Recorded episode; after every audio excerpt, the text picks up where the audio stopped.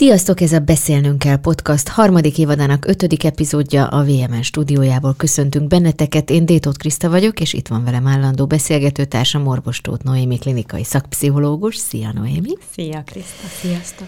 Valamint az üvegfalon túl szerkesztünk Filákovics Radojka. Egy olyan témáról beszélgetünk ma, amelyet azt hiszem nyugodtan mondhatom, hogy közkívánatra vettünk fel az étlapunkra, ugyanis nagyon sokan kéritek, kértétek, akárhányszor megkérdeztünk titeket bármilyen platformon, hogy miről hallgatnátok szívesen beszélgetést, ez pedig a testvér kapcsolatok. Persze, ha belegondolok, akkor egyáltalán nem meglepő, hiszen nincs még egy olyan emberi kapcsolatunk, azt hiszem, amelynek mélyebb hatásai vannak ránk, a személyiségünkre, a sorsunkra, mint ami a testvérünkhöz fűz bennünket. Egyszerre érzékeny, összetett, mély, örömteli, küzdős, versengős, harcos, felemelő, van benne minden, amiről az emberi személyiség, az emberi élet szól, hatalom, magasztosság, szeretet, irigység, düh, de ami még ennél is fontosabb, azt hiszem, hogy mindennél hosszabban tartok kötődés, hiszen a belegondoltok, párkapcsolatok jönnek, mennek, a szüleinket egy idő után elveszítjük, a gyerekeink csak később csatlakoznak hozzánk, aztán kirepülnek, szóval a testvéreink azok, akik a hullámvasúton ott ülnek mellettünk. És mégis, és ezért én nagyon-nagyon meglepődtem, a testvérkapcsolatok sokáig kevésbé voltak kutatott területe a, a pszichológiának. Miért van ez, Noémi? Tehát viszonylag későn kezdtek el ezzel foglalkozni. Kezdtetek ti pszichológusok. Ugye, ugye? Van egy nagy restanciánk. Hát egyáltalán arról is későn kezdtünk el gondolkodni, hogy mondjuk a szülő-gyerek kapcsolat az hogyan hat. Először ugye az volt a fókuszban. Nagyon sokáig azt gondolták, hogy a gyerek egészséges fejlődéséhez igazából semmi másra nincsen szükség, mint arra, hogy legyen fedél a feje felett, és legyen étel az asztalon, és nagyjából ennyi. Tehát, hogyha megvan a fizikai szükséglet kielégülés, vagy kielégítés, akkor, akkor fejlődik egészségesen a gyerek. Szóval, hogy ez is így a második világháború után, vagy a körül a, a, a, abban az időszakban kezdett egyáltalán kibontakozni, hogy milyen hatása van magának a gondoskodás minőségének, a szeretetteli odafordulásnak, az, az ölelésnek, a, az érzékeny ráhangolódásnak, tehát hogy az is hm. soká került fókuszba, és azt gondolom, hogy ezután egy, volt egy, még egy lépés, hogy elkezdtek a családban is gondolkodni, tehát hogy a család az hogyan hat ö, a személyiségfejlődésünkre, és akkor egyszer csak észrevevődött, hogy jé, ott vannak a testvérek is. De egyébként Alfred, Adler volt az első, aki, aki ezzel elkezdett foglalkozni, de aztán utána Adler után úgy nagyon nem, nem volt ez ilyen hot topic a, a, a pszichológiában, ugye Adler a Freudnak volt munkatársa, tanítványa, és aztán ö, mind annyian ő is levált a Freudi útról, és akkor ő volt az, aki a, a testvér kapcsolatoknak egy nagy jelentőséget tulajdonított, illetve a testvér sorrendnek tulajdonított uh-huh. ő nagy jelentőséget, és ő a Mondja. Mondja. Majd oda levegőt hogy... vettem, és utána rátettem a számra a kezem, hogy ne beszéljek közben, mert ez nem szép dolog. Úgyhogy mond. De beszélj közben. De nem, én mert hogy csak azt akartam mondani, hogy a testvér sorrend, az tök jó, hogy felhozod, mert hogy majd szeretném végigvenni Igen. ezeket a mítoszokat, mert hogy vannak a testvérekkel kapcsolatban egy csomó ilyen, ilyen, ilyen mondás, amit, amit úgy hallunk, meg élünk, meg minden, és például az is, hogy a testvér sorrend hogy klasszikusan ilyenek az, idős test, az idősebb testvérek, a középsők, a kicsik. Na, szóval, hogy majd erről is fogunk beszélni, Jó. de folytasd, folytasd a De akkor nem, nem is megyek most ebbe bele. De, de, de, jó, kérdezzél, vagy Jó, jó, jó. Um, szerintem indítsunk onnan, hogy, hogy hogy milyen szerepet is tölt be akkor pontosan a testvéri kapcsolat a személyiség fejlődésünkben. Ugye azért most már, most már azért lehet olvasni arról ö, már a mainstreamben is, magazinokban is, hogy igazából addig nem ismerjük saját magunkat rendesen, ameddig nem tártuk föl, már nem csak a szüleinkhez fűződő, adott esetben kötődési problémáinkat, vagy az ő dinamikájuk, mintáik okozta, okozta sérüléseket, vagy elakadásainkat, hanem a testvérkapcsolatokból adódó problémákat, vagy akár pozitívumokat. És szóval, hogy ezzel most már elkezdtünk foglalkozni, engem az érdekel, hogy hogyan, hogyan hat ránk a testvérünk jelenléte, vagy éppen a hiánya, működésünk. Ez, amit így az elején sorolta, hogy mi mindent jelent a testvérünk, abból az egyik legfontosabb az, hogy tényleg ők azok, akik nagyjából az életünknek a viszonylagosan az elejétől ott vannak velünk. Tehát, hogy független attól, hogy mondjuk mekkora a korkülönbség, de azt lehet mondani, hogy ők ott vannak, és velük tanuljuk az életet. Ugye a családi rendszerben ö, megtanulunk illeszkedni a hierarchiában azonos szinten lévőkkel. És ez egy nagyon izgalmas dolog, hogy a testvérektől tanulunk meg ö, tanuljuk meg a kooperációt, az együttműködést. De tőlük tanuljuk azt is, hogy mi az, hogy rivalizálás tőlük tanuljuk azt, hogy mi az, hogy egymást támogatni, vagy, vagy éppen gáncoskodni a, a másikkal, a figyelemért, a, a törődésért, a jobb pozícióért. Szóval a testvérektől tanuljuk meg, hogy ki a másik, aki velünk egyenrangú.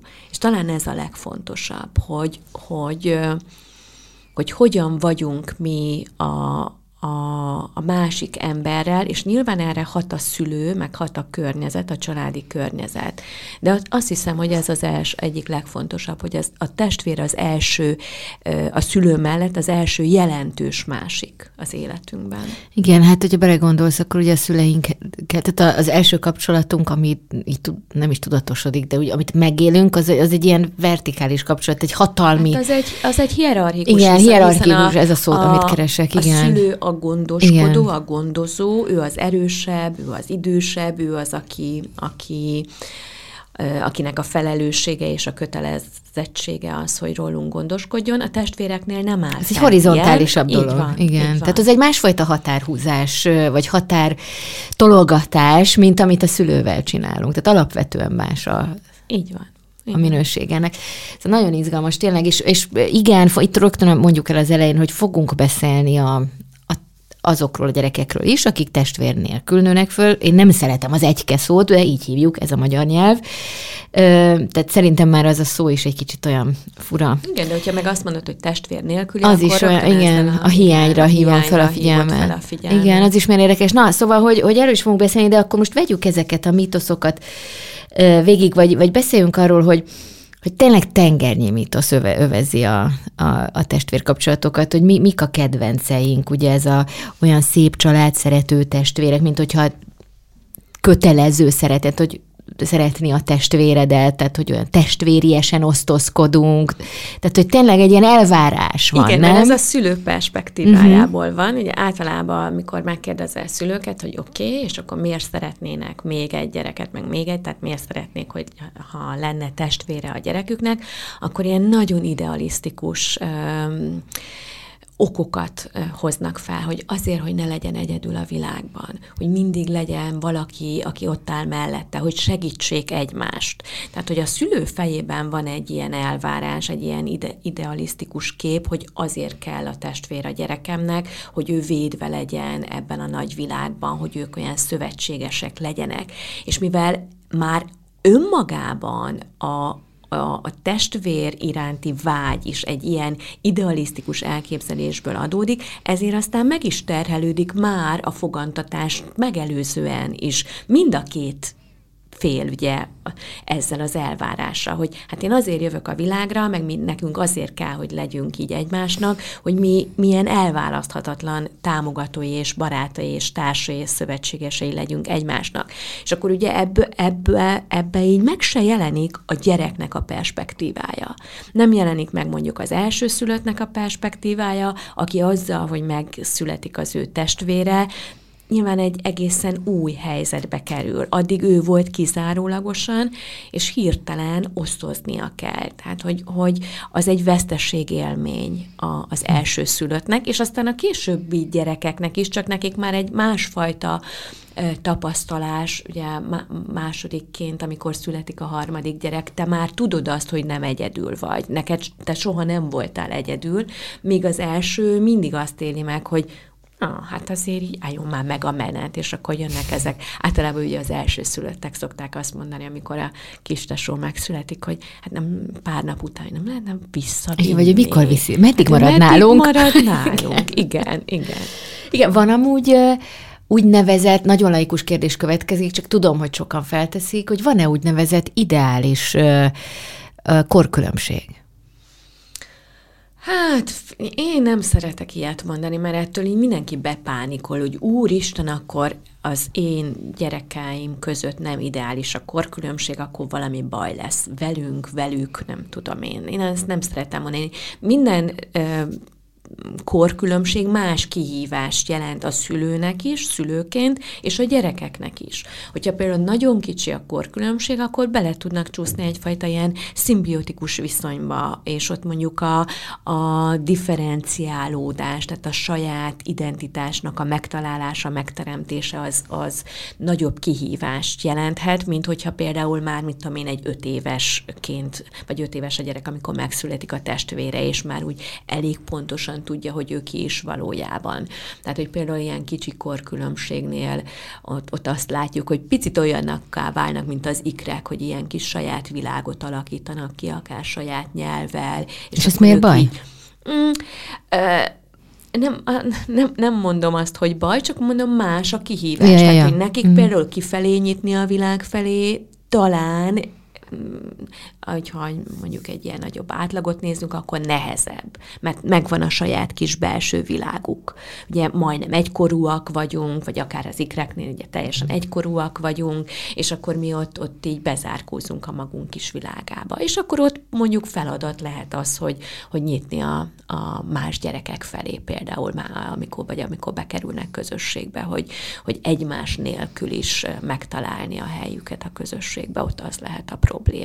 Hogyha nagyobb a korkülönbség, ott pedig már nagyon máshol tartanak az életükbe, és ott pedig az lehet a, a nehézség mondjuk a szülőnek, hogy összehangolni mondjuk az öt vagy akár tíz éves gyerekemnek a, az érdeklődését azzal, hogy ott van a pici, és mondjuk arra vigyázni például ebben az esetben, hogy a nagyobbra ne terheljem uh-huh. rá azt, hogy neki kötelessége segíteni, és ne rakjam egy ilyen mini szülőszerepbe. Uh, igen, én most arra gondolok, hogy nekem hat és fél év van a, az én öcsém és köztem, és amikor megszületett, tehát hogy az még pont nem, ugye azt mondják, hogy ez a minimum 7-8 év, amikor úgy, úgynevezett ilyen funkcionális egyke lesz valaki, mert hogy elég sok időt eltölt ahhoz egyedül, Igen. hogy már ilyen egyke jellegű mm, beállítódás tapasztalatú, vagy figyelmehető meg rajta, és hogy ez mit jelent, ezt majd fogunk, arról majd fogunk beszélni. De hogy amikor megszületett a Bandi, akkor, akkor én már elég nagy voltam ahhoz, hogy abszolút, ráadásul ugye én lányként a kisöcsémre azonnal egy ilyen gondoskodó szerepbe mm-hmm. kerültem, illetve helyezkedtem bele, tehát hogy ez nekem tetszett, jól esett, stb. Szegény bandinak ez azt jelentette, hogy minden éjjel, vagy minden este énekeltem neki, mellé bújtam a kis ágyba, és hát ez nem volt olyan nagyon szép.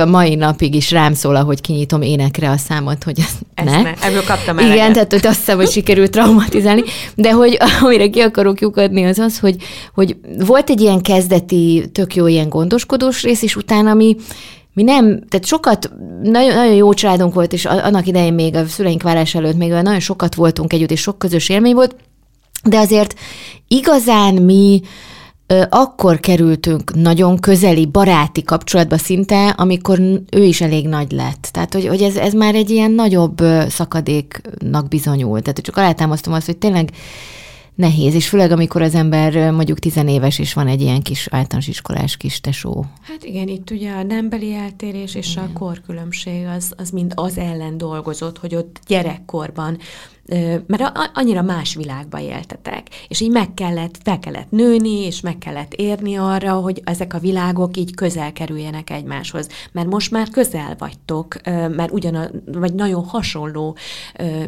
tapasztalatokon mentek most már keresztül. Hogy családot alapítunk, hogy gyerekeink vannak, hogy milyen szülőnek lenni, hogy milyen a munkavilágába helytállni, tehát, hogy most sokkal több az azonosság az életetekben, mint mondjuk a kezdeti mm. szakaszban. Hát ráadásul ugye azért az ember a testvérével éli át ugyanazokat a veszteségeket, traumákat, a vállás, az egyik szülő elvesztése, mm. stb. Tehát azért az, az, ott, az ott összefonja a két embert szerintem. Így van. Mindig a, ezek a amikor ráismerek a másikban a saját élményemre, és ő ugyanígy, az fűz össze. Nem kell, hogy ugyanaz legyen, mert attól, hogy, hogy mind a ketten elmondják, gondoljátok magatokról, hogy igen, elveszítettük az édesanyánkat, az nagyon más jelent a bandinak, és nagyon más jelent Igen. neked. De mégis van valami ilyen gyökérélmény, ami nagyon hasonló, és ezeknek a gyökérélményeknek a mentén tudunk összekapcsolódni bárkivel is, a testvérünkkel is. És milyen érdekes, hogy ezt mondod, hogy, hogy igen, a, például anyukánk elvesztése, az, az teljesen más, hogy nem mondom azt, hogy máshogy érintett minket, mert nyilván nem, de hogy ahogy kommunikáltunk róla, illetve hogy elkezdtük a gyászmunkát is, ahogy abba hogy bele mélyedtünk, és ugye most már majdnem 25 év távlatából tudok tapasztalatokról beszámolni, hogy ég és föld voltunk. Tehát egy én ugye mind a kettőnknek ez lassú, keserves folyamat volt, de például azáltal, hogy én verbalizálni tudtam, és, és írni tudtam például róla, én egy teljesen más irányban dolgoztam fel ezt a veszteséget, mint az András, aki, aki meg nagyon befele élt. Tehát mi ketten például nagyon nehezen tudtunk, tudunk a mai napig beszélgetni erről, életünk nagy veszteségéről, de ugyanígy a szüleink vállását is nagyon nehezen tudjuk összefésülni a két, a két munkát, a két veszteség munkát. M- mert nem ugyanaz. Tehát, hogy az alapszinten igen, a tények szintjén igen, érzelmileg meg nem. És hogy, hogy ezért mondom, hogy miközben nagyon sok minden közös, közben nagyon sok minden meg más. Mert van ugye éppen tegnap, vagy nem is tudom, mikor hallgattam a Feldmár Andrást, aki azt mondta, hogy, hogy ő teljesen más apja a fiának, mint a lányának. És hogy ez így És nem azért, mert fiú és lány, hanem És nem mert... azért, mert fiú meg Aha. lány, hanem mert egyszerűen másfajta érzelmi áramlás indul meg az egyik gyerekkel és a másik gyerekkel, Nyilván a gyereknek a temperamentuma ebben nagyon sokat számít, hogy mennyire illeszkedik a szülőnek a temperamentumával, mennyire ismer rá a gyereknek bizonyos viselkedésében a szülő önmagára, vagy mennyire ismer rá mondjuk a nem szereteményére, és akkor már ott akár lehet egy olyan, olyan rossz érzés, vagy egy olyan hát látok a gyerekemben valamit, amit én nem szeretek magamban, vagy mondjuk nem szeretem a páromban. Vagy nem szeretem a, a nem szerettem az anyámban, vagy apámban, és meglátom a gyerekemben. És akkor lehet egy ilyen akár tudatosuló, vagy akár tudattalan ellenérzés is. Tehát nagyon, nagyon szövevényes ez a történet. És aztán a, tényleg a gyerekeknek a, a különböző temperamentuma, az mondjuk megmutatkozhat abban, hogy hogyan állnak például egy vesztesség élménnyel szembe, és mennyire, hogy egyáltalán hogyan dolgozzák fel. És ahhoz az szerencsés, hogyha, hogyha nincs egy olyan követelőzése egyik sem másik fél részéről, hogy na már pedig most beszéljünk róla, mert én akarok és tudok mhm. beszélni, nekem az jelenti a könnyebbséget, és akkor gyere és beszélj, és aki nem tud beszélni, ő sem mondja, hogy hagyjál már én erről, nem tudok, nem akarok, és mm, ejtsük a témát. Hm. Ez nálunk ilyen nagyon természetesen alakult valahogy, hogy tehát tudtunk türelmesek maradni a másikkal, és például a, a könyv, a jöttem vadlásalak, az ott volt a Bandi könyves polcán nagyon sokáig, és én tudom, hogy nem olvasta el. Mm. Elkezdte, tudom, hogy letette, és hogy valahogy nem nyaggattam azzal, hogy mi mhm. van, mi van, mi van. De, de nagyon érdekes, de olyan érdekes volt nekem ezt meg, miközben tudom azt, amit mondasz, tehát, hogy nyilván az ember azért felnőttként már látja, hogy ugye a temperamentummal születünk. Tehát, hogy ez egy ilyen adottság, és hogy, hogy, hogy ez már korán megmutatkozik két testvér között adott esetben a különbség. Ráadásul, ahogy mondod is, hogy Feld már is két különböző apja volt tulajdonképpen a két gyerekének, és nem csak ezért, hanem ha belegondolunk, akkor más életszakaszban vannak a szüleink, amikor Persze. megérkezünk az életükbe. Persze, igen, ez egy nagy félreértés, hogy mindig mondják, hogy tehát ugyanabban a családban nőtt ez a, nem tudom én, két-három akárhány gyerek. Nem. Minden gyerek egy másik családba születik, még akkor is, hogyha ugyanaz az apa meg az anya, mert nagyon máshol tartanak a szülők, amikor az egyik meg a másik gyereket várják, teljesen más ö, elsőszülöttként beleszületni, és a szülőket is bevezetni a szülőségbe, ö, telj, teljesen már nem lehet összehasonlítani, és ez olyan jó lenne, hogyha végre elkezdenénk érteni, hogy, hogy attól függetlenül, hogy ugyanabban a családban születnek meg a, a gyerekek, nagyon-nagyon más hatások érik őket. Teljesen más a, a, a lélektani jelentése az első gyereknek, mint mondjuk a második vagy harmadik, vagy annak a gyereknek, akiről azt gondolom, hogy na, ő lesz az utolsó, nincs több gyerek. És az a kérdés, hogy azt hogyan várom ezt, a, ezt a, az utolsó gyerekemet például, mm. hogyan várom az elsőt. Nagyon-nagyon-nagyon más. Hogy nem, hol, hol tart bocs, a kapcsolatunk például, az is aha, egy izgalmas. Mármint a szülői, a szülői párkapcsolat. kapcsolat, igen, amikor hát megszületik a, a gyerek. Vagy abban a, milyen pár, funkcióval jön létre a gyerek, ugye? Igen, abban Mert, a szakaszban mit jelent a gyerek? Ugye van olyan házasságmentő gyerek például, akkor az egy egészen más hmm. fajta érzelmi viszonyulást jelent mindenkihez a családban. Igen, na legyen még egy kicsike, na, és akkor igen. apát meggyőzünk.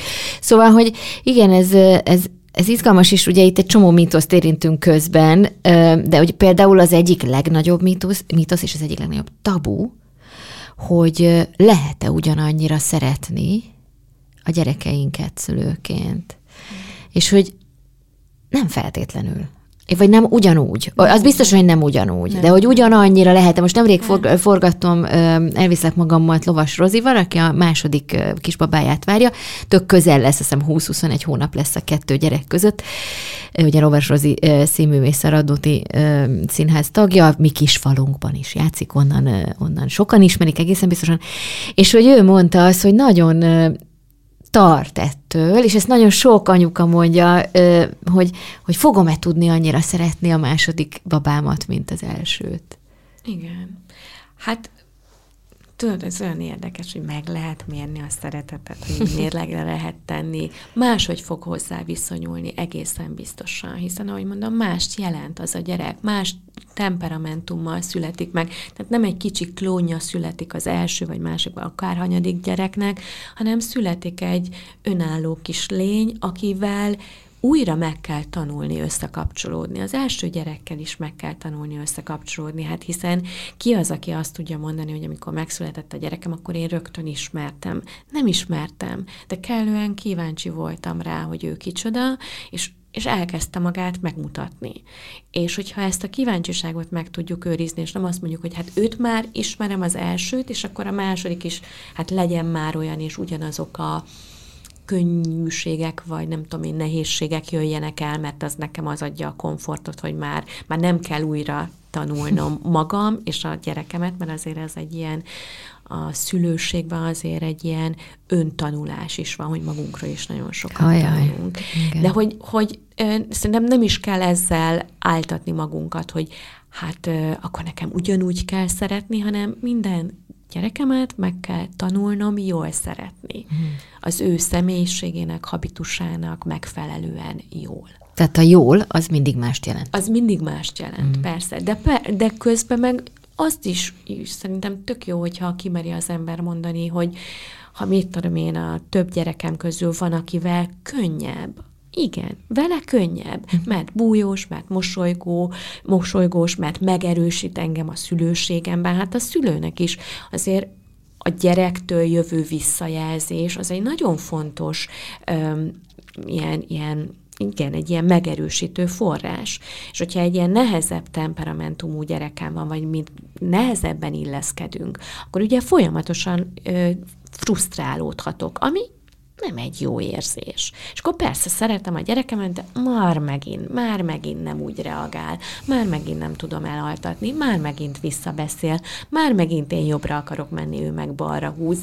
Az, az azért egy küzdelmesebb dolog, és akkor azt kell mondani, hogy igen, ez a gyerek engem több, több küzdelmes helyzetbe visz bele, több olyan öm, alkalmam van, hogy nem én dolgozzam magamon, vagy, vagy rálássak saját magamra, és akkor így, így Na hát, egyik hát, is, másik igen. is mást ad. Meg talán meg, megengedőbbek lehetnénk magunk ö, felé szülőként, amikor, amikor azt mondjuk, hogy igen, van gyerekem, aki, ahogy mondod is, hogy, hogy egyszerűen van, akivel jobban passzolsz. Az, temperamentumban, személyiségben, mint a másikkal. Tehát, persze. hogy hogy, hogy, hogy ez a helyzet, és nagyon érdekes, mert hogy ez tényleg az egyik legnagyobb ta, tabu a szülői favoritizmus, miközben egy létező dolog, erre kutatások Igen. is vannak, te is Egyértelmű tudod. A eredmények. Igen, szóval, hogy, hogy a, volt ez a, ez a TED előadás, a, a Times újságíró Jeffrey Kluger aki kutatta sokat ezt a témát, és egy, egy tekintélyes cikk sorozatban számolt be a Time magazinban, és ő, ő az ő kutatás, vagy a, az, az általa idézett kutatás szerint ez a pukák 70%-ának, az anyukák 65%-ának van kedvenc gyereke. Ez ugye egy anonim kutatás volt,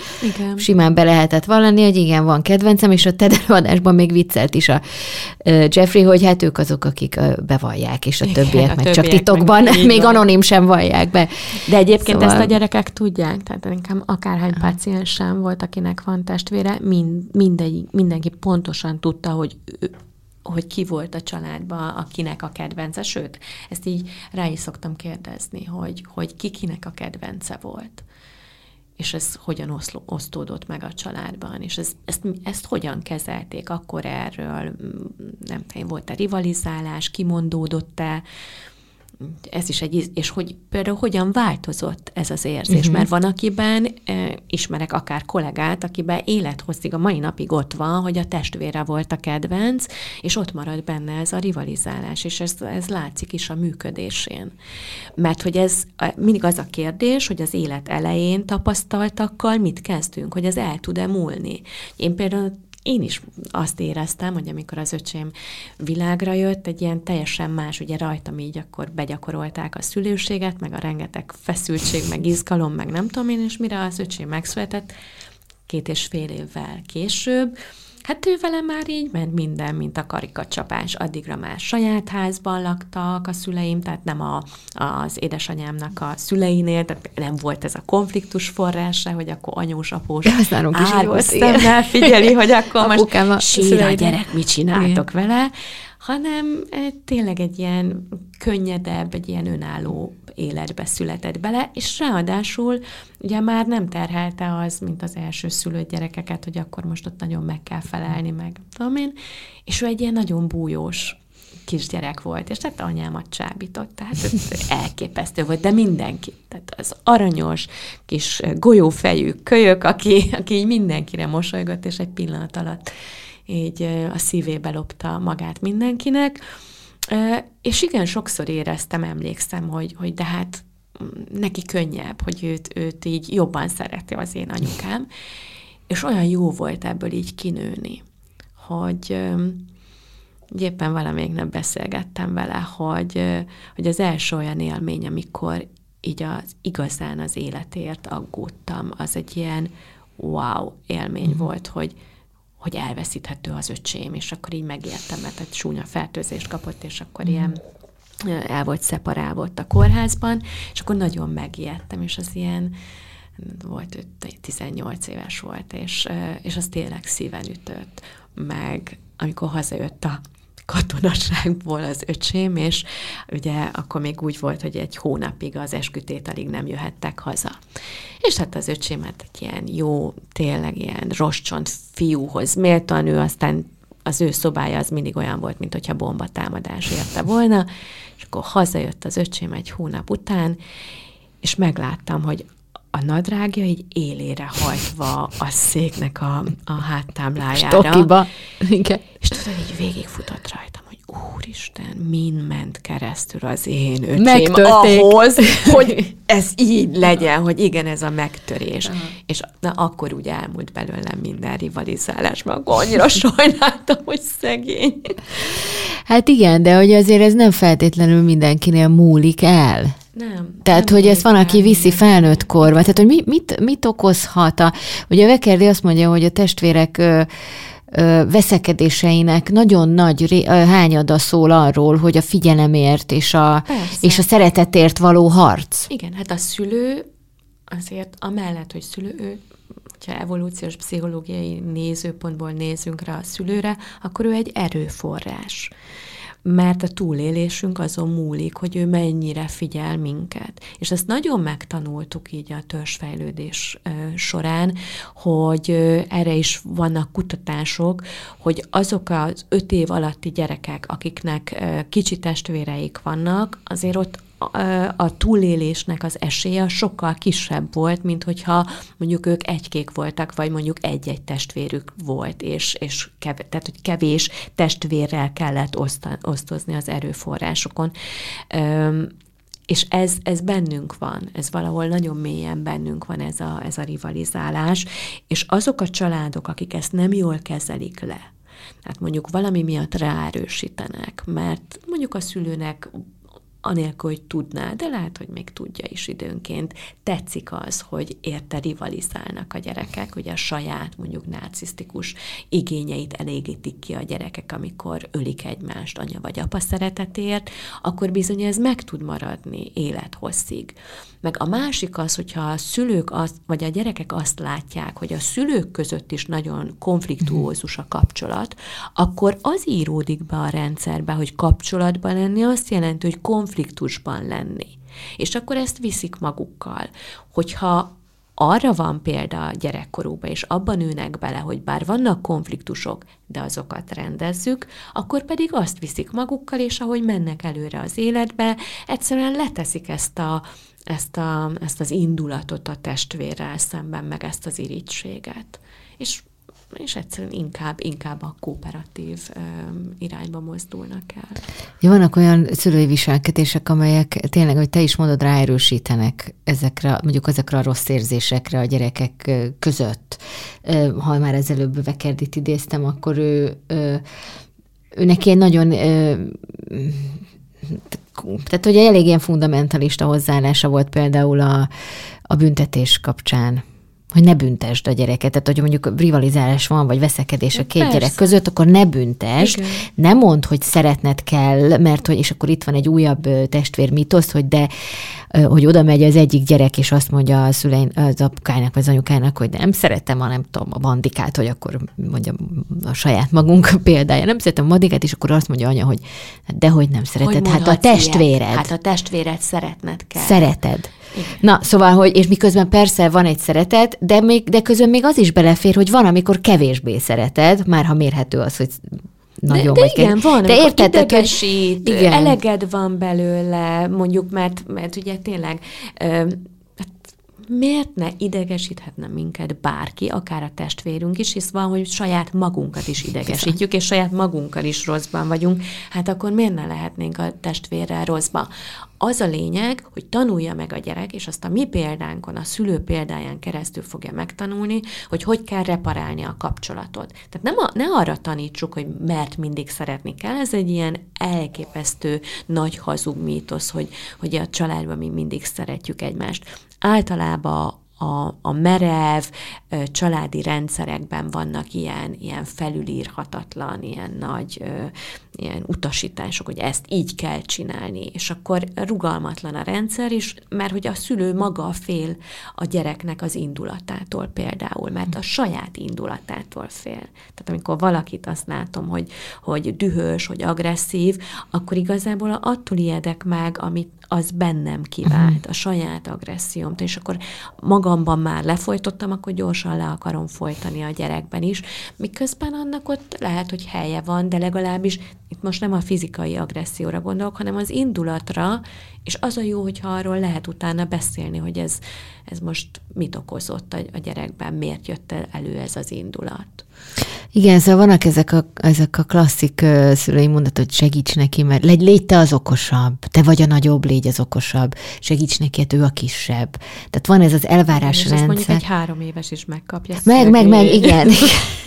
igen, és ugye azt mondja neki, hogy, hogy ezzel nagyon a gyerekek természetes érzései ellen dolgozunk, amit te is mondod, hogy, hogy, hogy része a, a, a természetünknek az, hogy haragszunk, hogy irigyek vagyunk adott esetben. Igen hogy rivalizálunk vele, és, és hogy bizony ezek a szülői minták, ezek, vagy ezek a szülői viselkedések, ezek, ezek mélyítik ezeket a Pont a rivalizáció, pont azt mélyíti, ami hát, ellen amikor szeretnél. ki van kényszerítve, hogy azt mond a testvérednek, hogy szeretlek, és közben Kér legszívesebben bokán rúgnád, vagy már bokán is rúgtad, és még olyan jó lenne még egyet belerúgni, akkor az nagyon kontraproduktív tud lenni. Tehát ott az tényleg mélyíti, mert közben ugye mi történik? Van benned egy, egy érzelem, és rá vagy kényszerítve arra, hogy ennek, ezzel az érzelemmel szemben mondj valamit, meg, meg viselkedj valahogyan.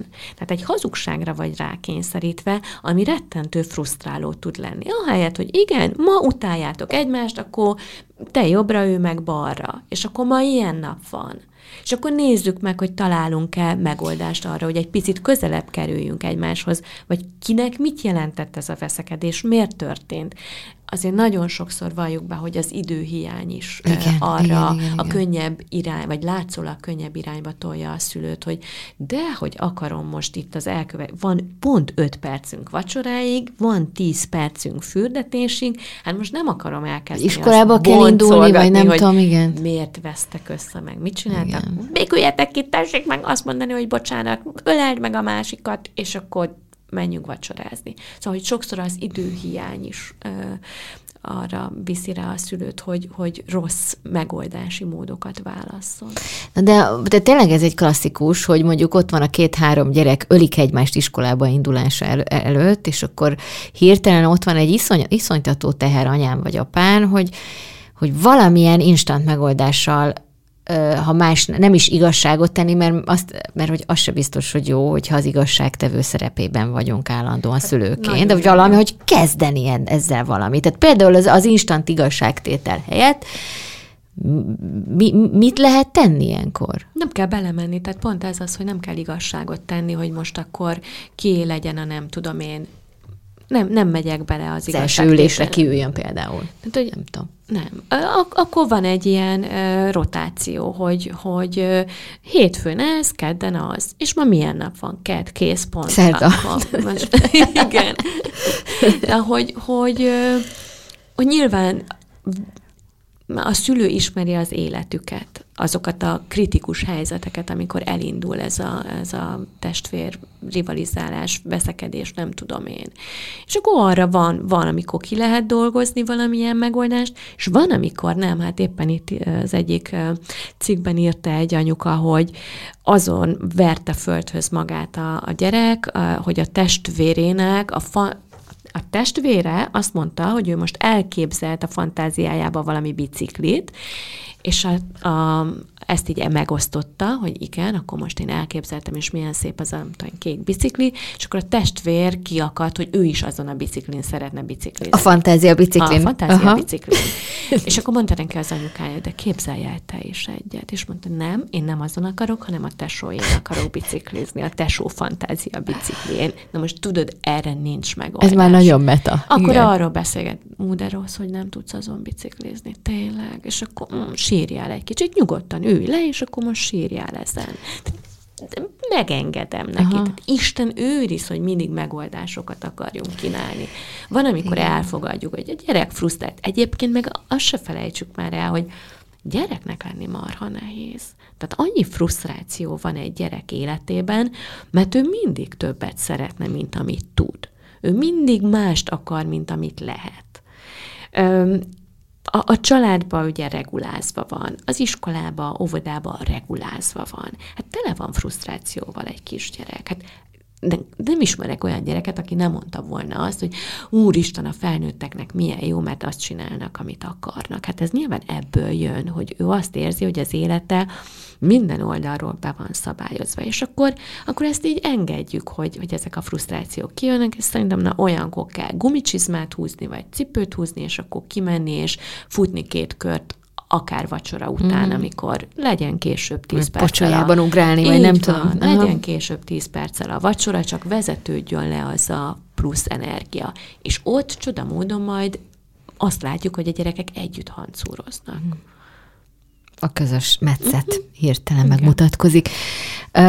Beszéljünk egy kicsit arról, tényleg a testvér sorrendről, és arról, hogy hogy alakul ki az egyes gyerekek identitása, meg szerepköre a családon belül, és hogy ezt mennyire határozza meg tulajdonképpen a, az, hogy milyen sorrendben születnek, mert ez egy, ez egy tök ellentmondásos dolog, és vannak kutatások erre is, meg arra is, hogy most való, ugye vannak ezek a klasszikusok, ha már mitoszok, hogy, a, hogy az elsőszülöttek azok, azok nem is tudom, szorgalmasabbak, azok ambiciózusabbak, azok még arra is vannak kutatások, hogy mit tudom én, három ponttal magasabb az iq mint a másod-harmad szülötteké, hogy a középső, a középső gyerek szindróma, a ugye, gyerek, igen, igen, a szendvicsek, akkor hogy a legkisebb az annak már mindegy, ő a bohém, ő a kísérletező, stb. Szóval, hogy ez, ebben mennyi igazság van, mennyi mítosz van, és hogy egyáltalán me, mennyire szabja meg a személyiséget azt, hogy hányadik gyerekként születünk?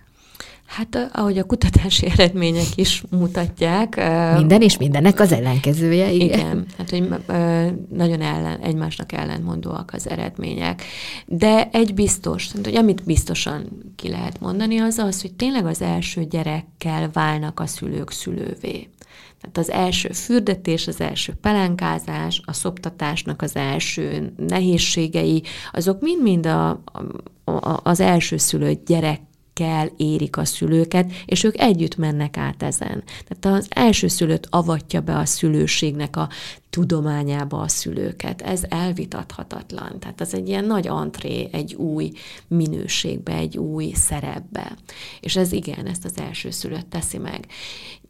Ez azt is jelenti, hogy sokkal több szorongás van, hiszen amikor először nyomnak a kezedbe egy három és fél kilós kis csomagot, és azt mondják, hogy na, hát akkor köszönjük szépen, lehet hazamenni, sok sikert, sok sikert hajrá, akkor ott sokkal több szorongás van a szülőben, mint amikor ezt már sokat gyára csinálja. Ugye van a klasszikus vicc, hogy az első szülött gyereknél még a elejti a cumit, akkor fogjuk és lefertőtlenítjük. A másodiknál már csak bevesszük a szánkba és lenyaljuk. A harmadiknál már örülünk, hogyha a kutya visszahozza, és az adja vissza a gyerek szájába. És, és ez biztos, hogy így van, hogy, hogy érdemes szerintem onnan nézni, hogy a szülőben például mennyire csökken a szorongás szint. Ez az egyik, tehát hogy biztos, hogy csökken, mert már tudja, hogy milyen szülőnek lenni. Igen. A másik, hogy a figyelem koncentráció az hogyan változik, így a testvéreknek, a, a testvérek számának a növekedésével. Ugye az első gyereknél abszolút ott van a figyelem. Az összes szoptatás előtt mérjük, szoptatás után mérjük, közben is azért megmérjük, hát ha fogyott az elmúlt... Mérlegen szoptatunk. Mérlegen szoptatunk. Tehát, hogy nehogy velem, az elmúlt 30 percben fogyott a gyerek, és akkor azt is dokumentálni mm. kell. Tehát nagyon sok figyelmet szentelünk az első gyereknek, ami egyrészt jó természetesen, hiszen van egy ilyen nagyon intenzív odafordulás. Ez azt jelenti, hogy nagyon sok ö, társas élménye van a gyereknek. Ugye érintés, szemkontaktus, ö, ringatás, ö, beszéd, ö, a világnak a megmutatása az elsőszülöttnek sokkal többször emelet fel, mutatod neki, magyarázod neki a körülötte lévő világot. Tehát, hogy például ez a egyébként csekének mért ikubeli különbség, ez lehet ennek a, a hozadéka. Ugye, ahogy egyre több gyerek van, egyre inkább oszlik a figyelem, egyre kevésbé van egy gyerekre koncentrált figyelem. Ezt egyébként szoktuk mondani, hogy olyan jó lenne, hogyha sikerülne megoldani, hogy minden gyereknek legyen egy személyre szabott ideje, ha nem is napi szinten, de mondjuk heti szinten, hogy kapjon egy az egybe is, anyából is, és apából uh-huh. is. Ne kelljen mindent kötelezően együtt csinálni a testvérekkel. Hogy az így Aha. van, hogy, hogy élhesse meg önmagát a diádban, a kettességben, tehát, hogy anya van, és én vagyok, vagy apa van, és én vagyok, és nincs ott a másik nem tudom én hány tesom, hanem csak mi vagyunk ketten. Egy szülő és én, vagy a két szülő és én. Ez nagyon fontos amúgy, mert hogy ezt sok családban látom, hogy szinte kötelező a gyerekeknek mindig együtt mozogni. Ja, mindig együtt mennek a nem tudom, akár a focipályára, a nagyszülőkhöz, a izé. Tehát, hogy, hogy van egy ilyen elvárás, hogy, hogy de együtt, és hogy miközben, mert hogy, és akkor mit tudom a kicsit, kicsi otthon maradhatna mondjuk anyával, de ebből lesz egy konfliktus, és akkor ahelyett, hogy a kicsivel azt mondanánk, hogy de hát tök jó, mert anyával kett, kettesben nem tudom mi, hogy jó, vidd el akkor a kicsit is, mert hogy igen. Tehát, hogy vannak erre akkor gyakorlatok, hogy... Igen, igen, ami persze egy ilyen plusz tár a szülőnek, mert mert őrült szervezést igényel. Igen. Ugye minél több gyerek van, annál nehezebb ezt megszervezni, ez ténykérdés. Illetve, ugye, hogyha együtt vannak a gyerekek mondjuk a nagyszülőknél, akkor van egy üres járat, amikor ilyen gyerekmentes időszak a szülőnek, ami meg szintén nagyon fontos. És hogyha Igen. mondjuk e-, ezt követi, hogy akkor minden gyerekemmel legyek együtt is, vagy kettesben is, akkor, akkor azt úgy nehezebb megoldani. Tehát én azért ezt pontosan látom, hogy a modern életnek a megszervezése az valami egészen brutálisan nehéz. Mi a helyzet mondjuk az ambícióval, meg azzal a teherrel, amit adott esetben pont az, hogy mondod az első gyerekeket, hogy az a sok figyelem, az a sok, az a, az a nagyfokú dokumentáltság, Igen. amiben ők ugye beleszületnek, Igen, meg hát az a első évek. az első Igen, szóval, hogy, de hogy ez, tehát, hogy ez nem csak egyfajta kivételezettséget jelent, hanem ez egyfajta terhet is jelent. Olyan. Tehát nem véletlen például, hogy a, a világvezetőnk, például van erre számszerűsíthető, és most nem találom a papíraim között, de hogy hány amerikai elnök volt elsőszülött. Igen. Vagy hány NASA űrhajós legtöbb, volt elsőszülött. A legtöbb. Egy-egy így becsúszik. Igen, egy igen, de hogy... De a legtöbb az De a legtöbb elsőszülött. Hogy Igen. azért itt van egy... Hát gondolj bele, hogy ez megint oda vezethető vissza, hogy a szülőben a gyerekével kapcsolatosan megfogalmazott elvárások még jócskán azelőtt, hogy a gyerek megszületik, hiszen már akár egy kamaszt is, hogyha megkérdezel, hogy és ha majd lesz családod és gyereked, akkor amikor arról beszél, hogy majd milyen lenne az a gyerek, akkor ott azért az elvárások egy gyerekbe sűrűsödnek. Mert azt ritkán hallasz olyat, hogy hát az első gyerekemtől azt szeretném, ha nem tudom, fogorvos lenne. A második az legyen, nem tudom, Az majd a művészi hajlamaimat fogja megvalósítani. Igen. Nem, tehát, hogy így besűrűsödik az mhm. egy gyerekbe az elvárásoknak az összessége. És akkor, mivel és itt egy érdekes dolog van, mivel azért magunkat a gyerekeinken keresztül is megmérjük, tehát az, hogy a gyerekem hogy teljesít, az valahol rólam Hajaj, szól, ugye? Igen, elég egy, egy Uha, mondjuk egy szülői levelező uh, csoportba elég, ja, elég ja, bele, belekukkantani. Igen. Ezért aztán rögtön az elsőnél, első gyerekre így ez így rázúdul hogy hát hiszen ha már tudom hozzátáplálni, az arról szól, hogy én milyen ügyes vagyok, és mindent megeszik az a gyerek, az nem arról szól, hogy a gyerek nem tudom én jó étvágyú, és ez is érdekes, hogy velünk születik az, hogy mennyire vagyunk nyitottak a különböző ízekre, és mennyire nem.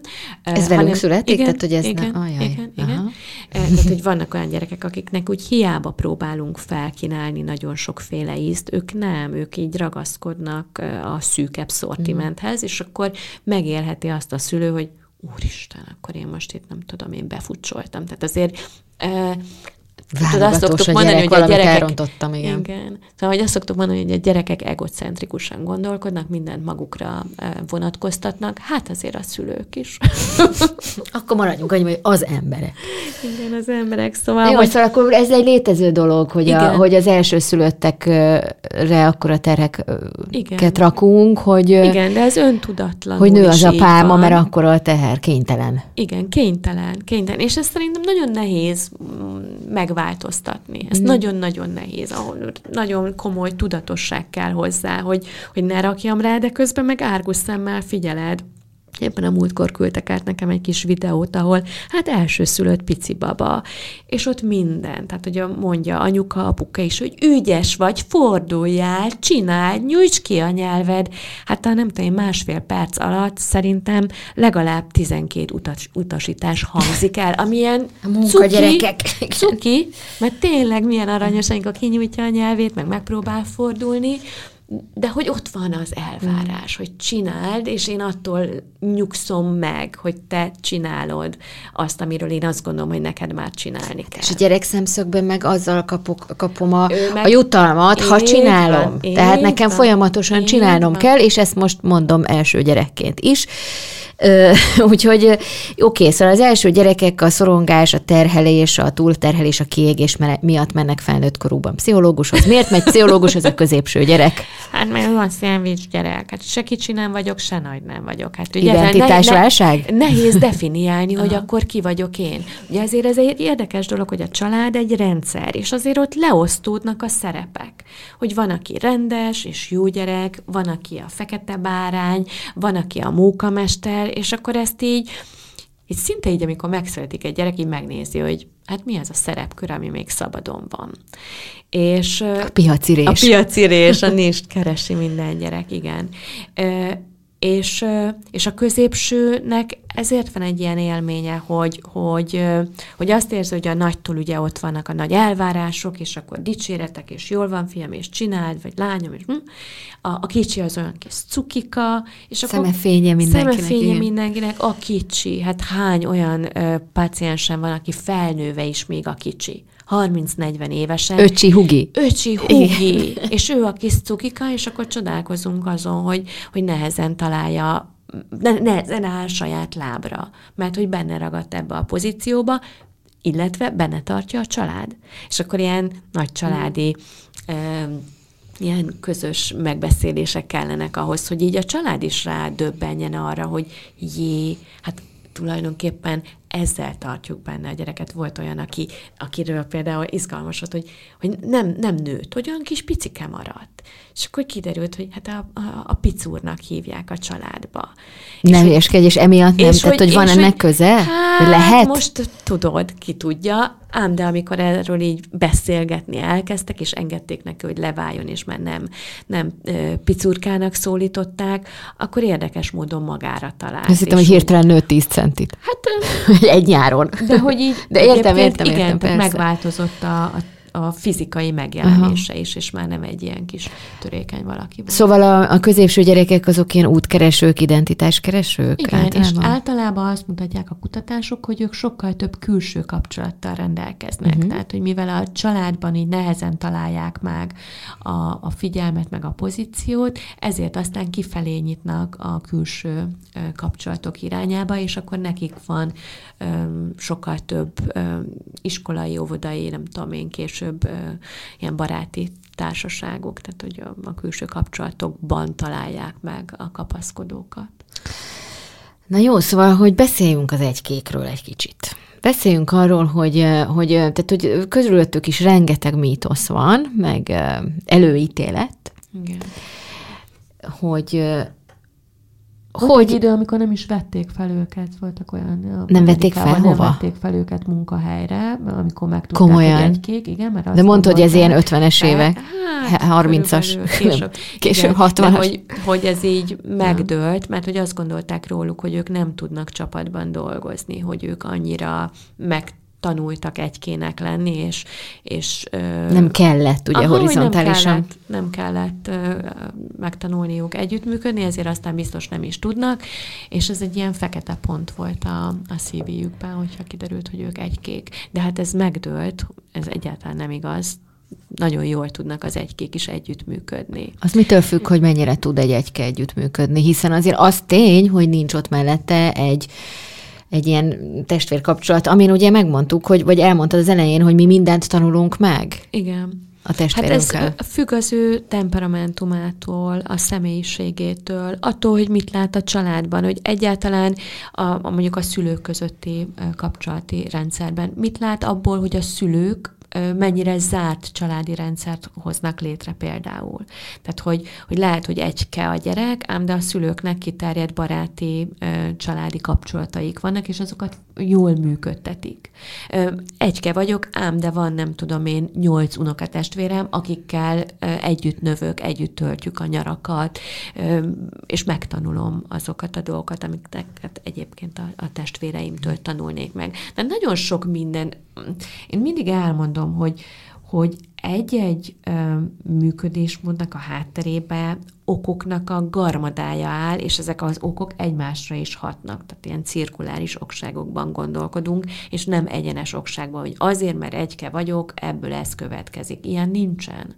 Ilyen nincsen. És mégis nagyon nehéz ettől megszólni. Én, én nekem egy gyermek, gyermekem van, ezt lehet rólam tudni, és és rendszeresen a legközelebbi barátaimmal is előfordul, nem tudatosan, de hogy kapok olyan megjegyzéseket, vagy utalásokat, amit te ezt nem tudhatod, mert... Mert nekem nincs. Igen, vagy, vagy a te, a te szülői munkád, szülői értéked alapvet, adott esetben alacsonyabb, Aha, de mert ez, neked... Ez, ez azért az, ez arról az szól? illetőről szól, Na, ugye? aki ezt Igen. így gondolja, hiszen De azért ő, ez káros. Hát Persze. És ezt hallani nem jó. Hát persze, ez nem jó, de hogy nagyon fontos, hogy az embernek legyen annyi határvédelme, hogy azonnal bekapcsol, hogy ez nem rólam szól. Hát ő itt, ő szeretne valamit bizonyítani, az ő nimbuszát emelni azzal, hogy lám, lám én három, négy, öt, akárhány gyereket nevelek, ergo hát én egy értékesebb tagja vagyok a társadalomnak. Tehát ez, ez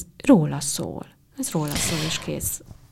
Én most nem tudom, nem tudok itt most nem arra asszociálni, hogy vannak ezeknek az üzeneteknek néha például Magyarországon is, amikor egyszerűen egy, egyfajta, tehát, hogy van, amikor a közéletből megerősítik azt, az, azt a csökkent, érzésű, csökkent értékűségérzést, hogyha nincs elég gyereked, Igen. akkor nem vagy elég ez értékes tagja a társadalomnak, és adott esetben... Ám de ez... a határvédelmünk az Na. ezekkel a politikai kurzusokkal szemben is kell, hogy tudjon működni hogy mhm. attól, hogy ezt mondják, attól, hogy mondjuk a támogatási rendszer olyan, amilyen, attól én még tisztában vagyok a saját értékeimmel, és nem gondolom azt, hogy én egy csökkent értékű tagja vagyok a társadalomnak, akkor sem, hogyha elsúlykolják. Szóval, hogy a határvédelem az, az nem csak amikor a szomszédasszony mondja, vagy a nem tudom én az iskolába a, a másik gyereknek a, a szülőjétől érkezik egy ilyen um, leértékelés, hanem amikor fentről érkezik, akkor is hogyha jó a határvédelmem, akkor be tud kapcsolni, és azt mondom, uh-huh. És ezek az üzenetek elérik adott esetben a gyerekeinket is, és akkor beszélgetni kell erről velük. Hogyne, persze. Persze. Meg tudod, az, az is egy érdekes dolog, hogy miért nincs testvér. Hát arról is lehet beszélni, Igen. mert uh, annak számtalan oka lehet. És akkor ar- arról beszélni kell. Nincs testvéred, mert az én lelkemben nem született meg egy másik gyerek. Te vagy nem, nem volt bennem vágy még egy gyerekre. Ez, ez egy te, hogyha ezt érzed, akkor ez egy, egy, egy érvényes mondás. Ha azért nem, mert nem sikerült, biológiailag nem jött össze a történet, akkor azt is el lehet mondani, nagyon szerettünk volna. Ám de nem sikerült. Ha éppen azért nem, mert, mert közben elváltunk, és bár tervbe volt akár több gyerek is, de elváltunk, és aztán úgy alakult az élethelyzetünk, hogy, hogy nem lett olyan párkapcsolatunk, amiben e, meg tudott volna érkezni még egy gyerek, akkor erről beszélünk. És ez oké. Okay. Tehát, hogyha lehet például a, a, a, a meg nem született gyerekkel kapcsolatosan érzett veszteségélményről is beszélni a gyerekünkkel hogy én, én nagyon terveztem volna még, én annyira szerettem volna még sok gyereket, de ezért meg ezért nem lett, és az nekem ilyen és ilyen érzés volt. A lényeg az, hogy, hogy mondódjon ki, mert azzal, hogy kimondódik ez az egész, azzal kerül ő is a, a velem való érzelmi kapcsolatába jó helyre, hogy ő érti, hogy nekem ő mit jelent. Tehát, hogy szerintem ez, ez nagyon fontos. Tehát tulajdonképpen a, akárhány gyerekünk van, mondódjon ki az, amit tehát, hogy bármilyen konfliktusban vannak az egymással. önfelvállalás, igen. igen, az minden részről. És hogyha ha én szülőként rendben vagyok ezzel, és ki tudom mondani, hogy ki vagyok én, hol tartok az életemben, milyen vágyaim voltak, abból mi az, ami megvalósult, mi az, ami nem, miért nem valósult meg, hol van például bűntudatom, hogyha én ezzel így rendben vagyok, erről tudok beszélni, akkor majd ez segít abban, hogy például akár az egykémmel jól tudjak beszélgetni, vagy mondjuk a testvér rivalizációban, vagy akár a testvérek közötti kapcsolatnak a rendezésében is jól tudjak fellépni, és, és olyan mondatokat tudjak mondani, ami segít abban, hogy ott elsimuljanak a, a, a nézeteltérések vagy konfliktusok. Köszönöm szépen a beszélgetést. Vége? Vége. Akarsz még valamit mondani? Nem. Vagy igen, de majd, majd jövő héten. Igen. Jó, köszönjük szépen a figyelmet nektek. Köszönjük. Ez a Beszélnünk kell podcast. Én Détót Kriszta vagyok, orvostót Noémi klinikai szakpszichológussal beszélgettem. Szerkesztőnk Vilákovics Radojka nevében is köszönjük figyelmeteket. Sziasztok! Sziasztok!